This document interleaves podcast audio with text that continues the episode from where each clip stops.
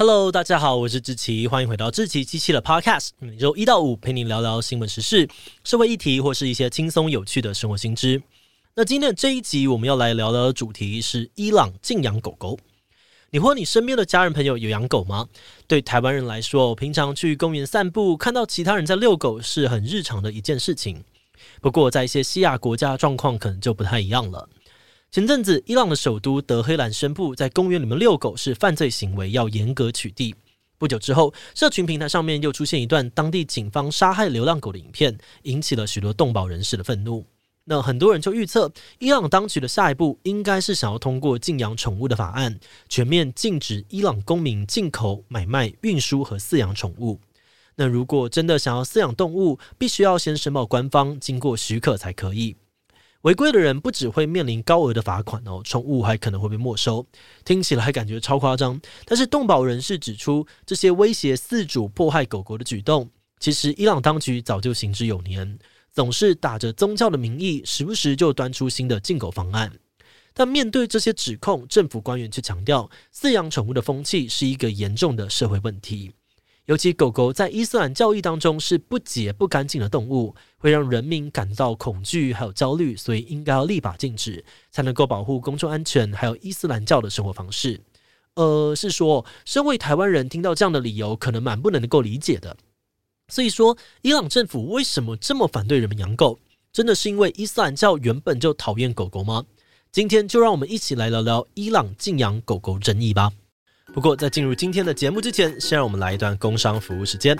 今年的走中奖要迈入第四届了，随着规模跟影响力越来越大，走中奖也力求更好的活动品质。这次我们跟健保的 Enroll 一起合作，设计了一系列的周边商品，希望能让每一个支持我们的你，可以一起记得2022走中奖的每个精彩瞬间跟回忆。那除了黑色跟白色铃铛 T 以及黑色的走中 T 之外呢，也还有包含了渔夫帽、徽章组、明信片组的限定礼包。另外，为了感谢你购买礼包的大力支持，我们也会附上一张入场票券，邀请你来到现场，一起见证每个创作者的重要时刻。现在就赶快点击资讯栏连接，一起共享盛举吧。好的，那今天的工商服务时间就到这边，我们就开始进入节目的正题吧。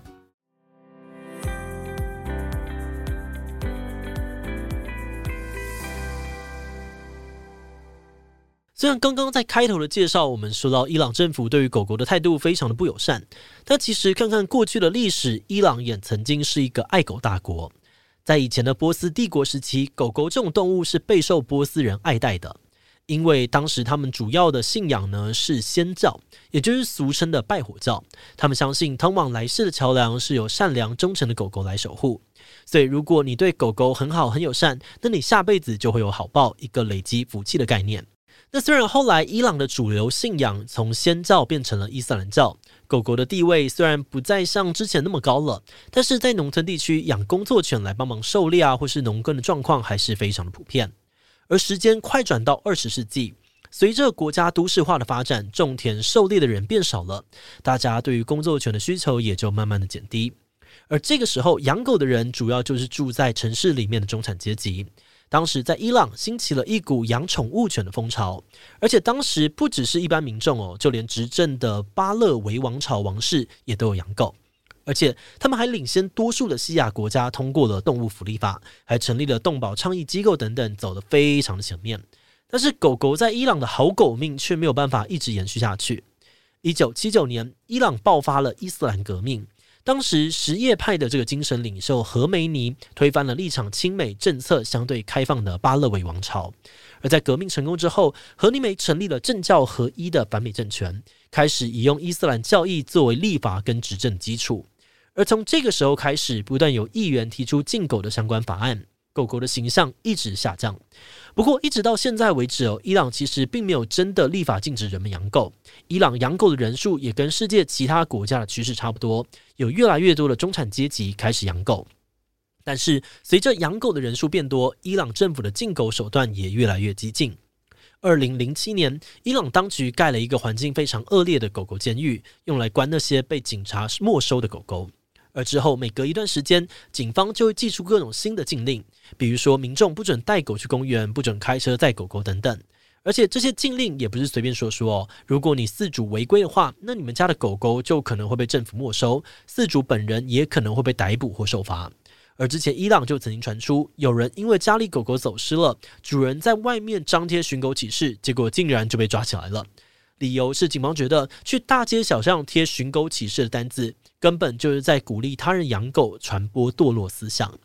而就在今年又发生了两件大事，首先是伊朗首都德黑兰警方宣布禁止民众在公园遛狗。接着又传出伊朗国会想要立法禁养宠物。那虽然这个草案里面有列举很多不同的动物，但各界的焦点主要还是放在狗狗身上。提出禁养宠物草案的议员先是引述了一则女童被狗狗咬伤的新闻，表示说狗狗的存在会威胁到人类安全。之后又说，如果让人类跟动物生活在同一个屋檐下，那这件事情不但会破坏传统的人际跟家庭关系，更会改变伊朗人民的伊斯兰生活方式。而其他支持草案的官员也不断地引用伊斯兰的宗教文本，批评狗狗就是污秽的动物，政府应该硬起来，一举消灭这种非伊斯兰的恶习。嗯，不过伊斯兰教的这个宗教观里面真的有讨厌狗狗的观念吗？我们查了一些资料后发现哦，在伊斯兰传统观念里面，确实有狗狗是不洁的说法。那这个观念也对应到了穆斯林的一些日常习惯或规矩，譬如说，他们不能够在狗狗前面祷告，或是摸完狗之后必须要进行清洁仪式才能够祷告等等。大家普遍认为，这种说法是来自于伊斯兰的圣训，也就是先知穆罕默德的言行录当中有不少对于狗狗的负面描述，像是狗不干净、养狗的人功德会减少等等。甚至在少数的圣训里面，穆罕默德还曾经说过，黑狗是恶魔，下令人民要屠尽全城的狗。不过，有宗教学者就指出，哦，这些说法其实并不准确，因为圣训是由第三人转述，再由后人编写的。从先知穆罕默德本人的原话到转述，到被后人解下来，中间根本不知道传球过几个人，这些内容很有可能会失真。而且，学者也发现，同样是圣训，也有记录穆罕默德劝人善待狗狗的内容。最重要的是，伊斯兰教的经典《可兰经》里面根本就没有狗不干净或不好的说法。而且经文还说，阿拉所创造的万物都是平等的，都有各自的职责。所以用这个逻辑来看，每一个生命应该都是有价值且平等的。狗狗也不可能是什么污秽或邪恶的象征。学者们就推断了，在这些圣训里面，之所以会出现对于狗狗的负面描述，很有可能是因为古代狂犬病泛滥的时候，人们出于害怕的心理，所以才会想要在圣训里面强调跟提醒其他人，狗狗会携带疾病，威胁人类的健康。好的，那虽然伊斯兰教对于狗狗的反感，认真说起来的确有所谓的历史依据，但是就以现在伊朗当局反狗的状况来说，很多人都觉得政府背后真正的动机应该跟宗教没有什么太大的关系。政府讨厌狗狗，可能是出自于更世俗的理由。外界普遍认为，哦，伊朗当局近年越来越频繁的禁狗措施，主要是出于政治因素。因为自从伊斯兰革命之后，伊朗就跟美国为首的西方国家反目成仇，关系很差。伊朗甚至还被这些国家各种制裁，而养狗当宠物这件事情，在保守的伊斯兰世界也多半被视为西化的象征，成为需要禁止的行为。是说，这边我们要补充一下，其实现代人喜欢养宠物这件事情，包含了让宠物住在你家啦，帮他们命名啦之类的，大概是从十七世纪的欧洲才开始流行起来的。后来这个风潮传到世界各地。所以呢，伊朗官员跟官媒呢就会一再强调，跟狗狗建立友谊是对西方文化的盲目模仿，批评养狗的伊朗人只是爱跟风，想要炫耀，是崇洋媚外。除此之外呢，在国际社会常年经济制裁加上近几年的疫情冲击之下，伊朗的经济状况也越来越衰退。有些人就觉得，伊朗当局应该是想要用禁养狗狗的议题来激起社会的对立，借此转移民怨的焦点。还有人指出，伊朗的经济状况也导致他们的生育率越来越低。大家没有钱，不想要生小孩，觉得生了也养不起。但官方却把这个现象通通都怪给狗狗。譬如，他们有国会议员就说过，西方很多人就是爱狗胜过爱孩子，所以生育率才会那么的低迷。他们认为，伊朗不应该让这个歪风入侵家庭生活，因此应该要禁养宠物来提升生育率。嗯，没有错，就是一个那么荒谬的理由。但总之，伊朗政府提出了各式各样的论点，想要说服民众养狗不好，不要养狗。那么，生活在伊朗的人民又是怎么想的呢？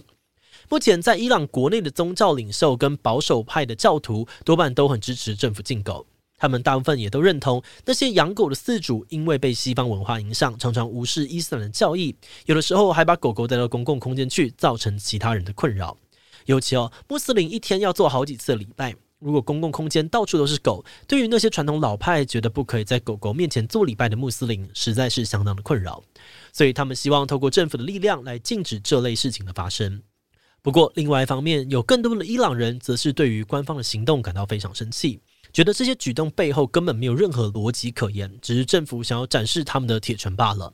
这些人批评官方哦，与其把精力花在抓狗、禁狗身上，还不如好好的改善国家的经济问题，不要正事不做，一直拿狗狗议题当挡箭牌。那虽然现在有很多的饲主会感到害怕哦，平常不敢再带爱犬出门，但也是有民众表现得比较淡定，觉得官方时不时就要有新动作，如果每次都要提心吊胆的话，最后只会没完没了。而且他们也观察到，警察到后来其实都会睁一只眼闭一只眼，所以只要在时机敏感的时候稍微避个风头，或是平常跟附近的警察打好关系，贿赂一下，养狗基本上不是什么大问题。嗯，那虽然说上有政策下有对策哦，宠物犬在伊朗处境目前还有调整空间，但是对于那些没有饲主的流浪狗来说，情况就没有那么乐观了。在伊朗官方开始推出禁养措施的同时，他们也积极的在打击流浪狗。根据报道，伊朗警方常常会射杀流浪狗，有些城市还有请专门的承包商固定去清除流浪狗。近几年，经常有官方杀害流浪狗的案件传出，虽然都会引起民众愤怒，但往往等风波过去，几年后又会发生一样的事情。譬如，二零一九年，网络上面就已经流传过一个伊朗政府委托承包商去杀害流浪狗的影片，引发了民众的抗议。但是到了今年中，又出现了类似的影片。据说，在一个官方的收容所里面，有一千七百多只的流浪狗被杀害。所以有很多人就批评哦，政府不但没有想要阻止，反而是故意主导这些杀害狗狗的案件。有很多的动保团体一直在试图采取行动，救援这些性命安全堪忧的狗狗，比如成立流浪动物之家，开放世界各地的人领养，或是发起抗议请愿行动等等。在伊朗的城市大不里士，甚至有一位妇女卖掉了自己的家当，到处募款跟贷款，开了一个狗狗庇护所。后来，她也跟动保团体一起组织各种倡议活动，最后成功的说服当地政府，让大不里士成为全伊朗第一个禁止杀害流浪狗的城市。那虽然目前在伊朗的其他城市，流浪狗的处境还是很糟，但有动保人士说，伊朗大众的动保意识一直在提升，批评政府虐待狗狗的声量越来越大。领养流浪狗的人更是不断增加，所以他们还是相信，只要他们够坚持，就能够把大不里士的状况复制到全国。希望伊朗终有一天可以成为善待狗狗的国家。节目的最后，也来聊聊我们制作这一集的想法。我们团队最初在看到这个新闻的时候，只是觉得国家不准民众养狗也太奇怪了吧？深入查资料之后才发现哦，伊朗官方禁狗的背景其实真的蛮复杂的，有历史、宗教、政治跟经济等等各种面向的因素。不过，可能因为我自己也有养狗，所以看到这些新闻的时候，还是会觉得很难过，觉得狗狗没有做错事，为什么就要莫名的被针对、被讨厌？但就算先撇开我个人对于狗狗的喜好，其实我们团队也不太能够接受伊朗官方禁狗的理由。根据多数官员的说法，他们并不是因为狗狗真的对人类有什么重大危害，或是出于什么实用的需求才要禁狗，而是因为官方对于狗的存在有着特定的解读，认为它们是不洁的动物，是西化非伊斯兰的象征。所以这就仿佛是在说，狗仅仅因为它们生而为狗，就必须遭到政府当局的打压。